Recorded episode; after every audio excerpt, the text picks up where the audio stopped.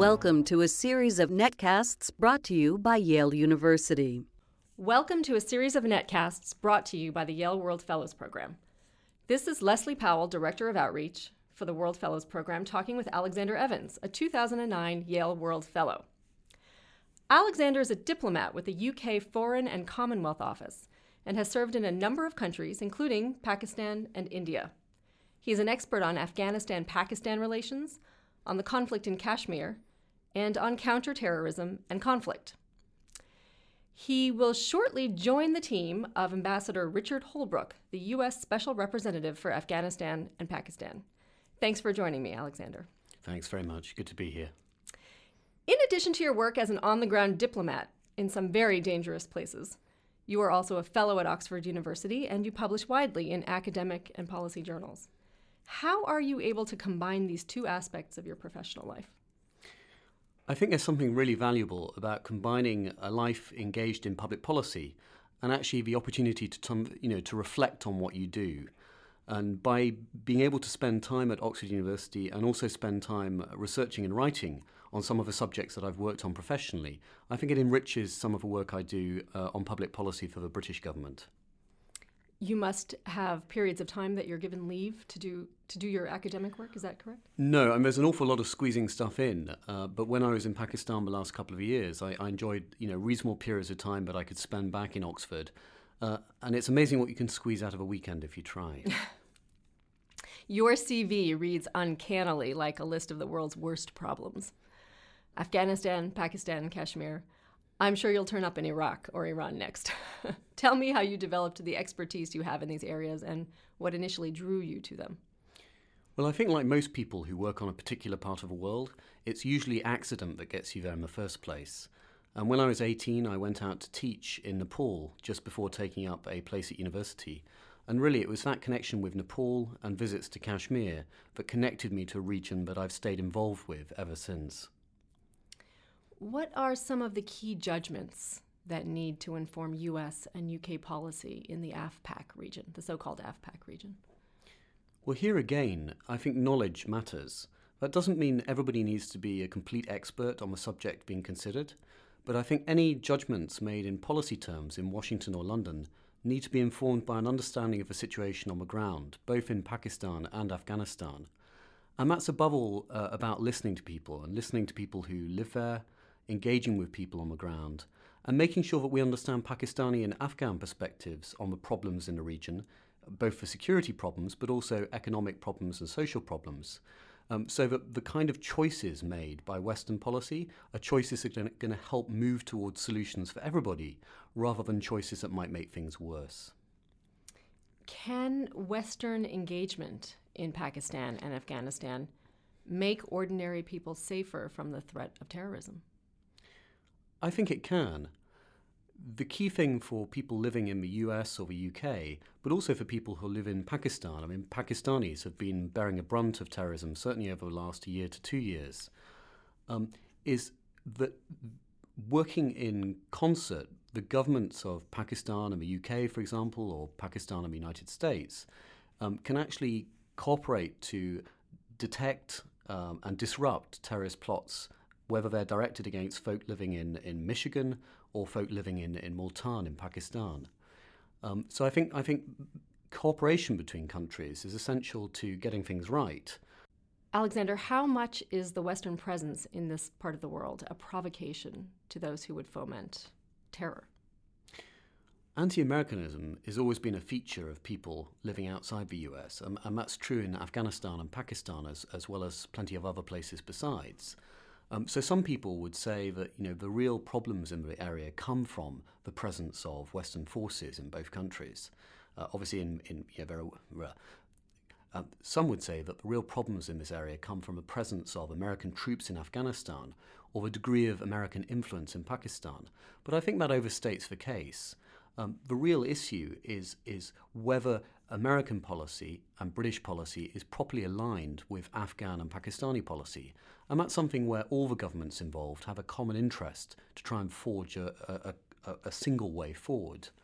Um, and there's something I think worth remembering about anti Americanism. which is the old joke that you know most people in, in this region, like so many others, tend to be thinking, you know, Yankee go home, but take me with you. You've been living in Pakistan for the last couple of years, and obviously, what we see in the media is that it's a very dangerous environment to be living in.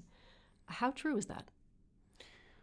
I think uh, that media coverage of Pakistan can often present a very false image of Pakistan as a country and Pakistan as a society to live in, both for Pakistanis and for Westerners who happen to be living in Pakistan for a period, as I did. Um, for sure, there have been a series of suicide bombings and attacks and kidnaps in Pakistan that make some cities, particularly Peshawar and Quetta, very unsafe for foreigners to be in. Um, but at the same time, one of the real dangers you face in Pakistan is, is a profusion of offers of green tea and hospitality. And I would argue that you know you can still drive around in many uh, Pakistani cities, engage with ordinary people, and the only thing you're going to face is curiosity and warmth and friendship rather than any degree of threat. Did you ever feel unsafe? I think it's there are moments when you're uh, living in a country where there are bombings. Uh, for sure, you know you feel uh, uneasy, and certainly when the uh, Marriott Hotel was bombed in Islamabad, uh, friends of mine were injured in that attack. Um, you know, it, it, it's alarming, and you're unsure what's going on, and you need to respond. But I think it's worth remembering all the time that, that the people who've been suffering a brunt of terrorism and militancy in Pakistan have been Pakistanis themselves, and they've been you know they've been really at the front line. Both civilians, uh, police, and soldiers have been at the front line of uh, tackling the problem and also suffering from its effects. Can you articulate a, a long-term political scenario for Afghanistan? What do you think the country will look like in ten years or twenty years?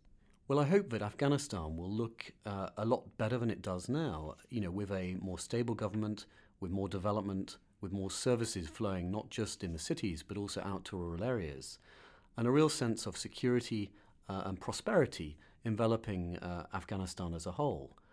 Um, it's not going to be easy to get Afghanistan there, and it's a challenge for the Afghan government, it's a challenge for the Afghan people, and it's also a challenge for those of us around the world who are contributing resources or helping with security to make sure that we're taking the right steps that will support those developments rather than hinder them. Now, you work for the UK government, but obviously you work closely with the United States government. Are US and UK interests the same in the region? I think US and UK interests in the region are very similar indeed.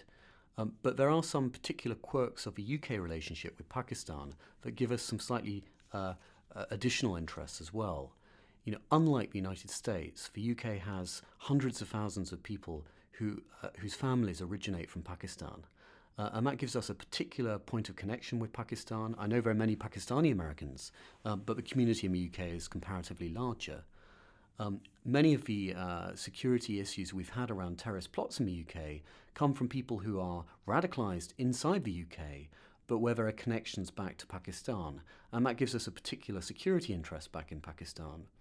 Um, and on any given day, there are hundreds, uh, and if not thousands, of uh, British passport holders living in or visiting Pakistan. So the kind of the social connections between both countries are very deep.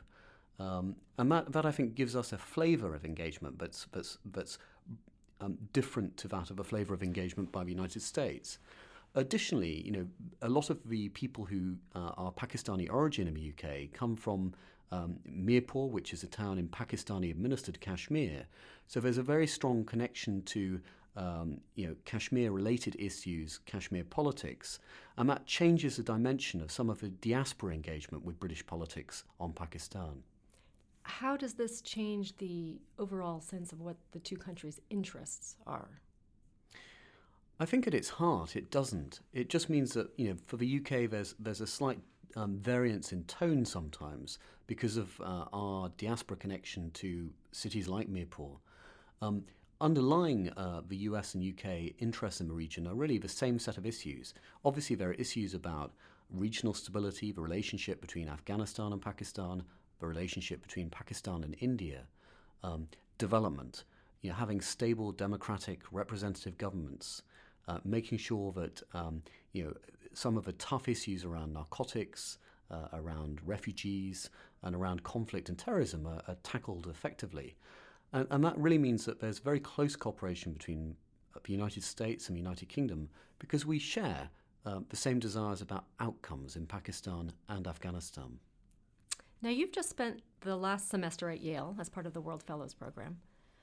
So, I have two questions. First, what will you take away from this experience in general, and how will it affect your work, if at all?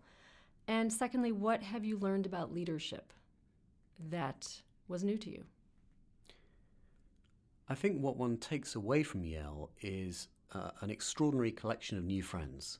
Uh, friends made on the program, the 15 of us uh, who've really bonded during this uh, time at Yale together, uh, but also connections onto the campus with faculty members, with graduate students in the professional schools, and also with a range of Yale undergraduates who I'm sure will come knocking uh, from time to time as they themselves explore their career options and think about the kind of skills and experiences they need to advance in life. In terms of uh, what lessons uh, we've gained, and, and, in particular what lessons I've gained from being here, um, it's been an extraordinary opportunity to be able to come at 35 um, and spend four months really focused in on learning again, thinking about skills, and really considering what it is that you have to offer to uh, a career, to a, a, life in public service, or, or uh, as some of my colleagues work elsewhere in, in the various fields that they work, uh, that's a pretty unique opportunity. And for me, I think one takeaway from that is self knowledge that, you know, understanding your own skills, and that really means understanding your own weaknesses as much as your strengths, is critical to knowing how you can make the best of those skills in a way that will be useful to your society. Thank you so much for talking with me today. It's been a real pleasure. Thank you.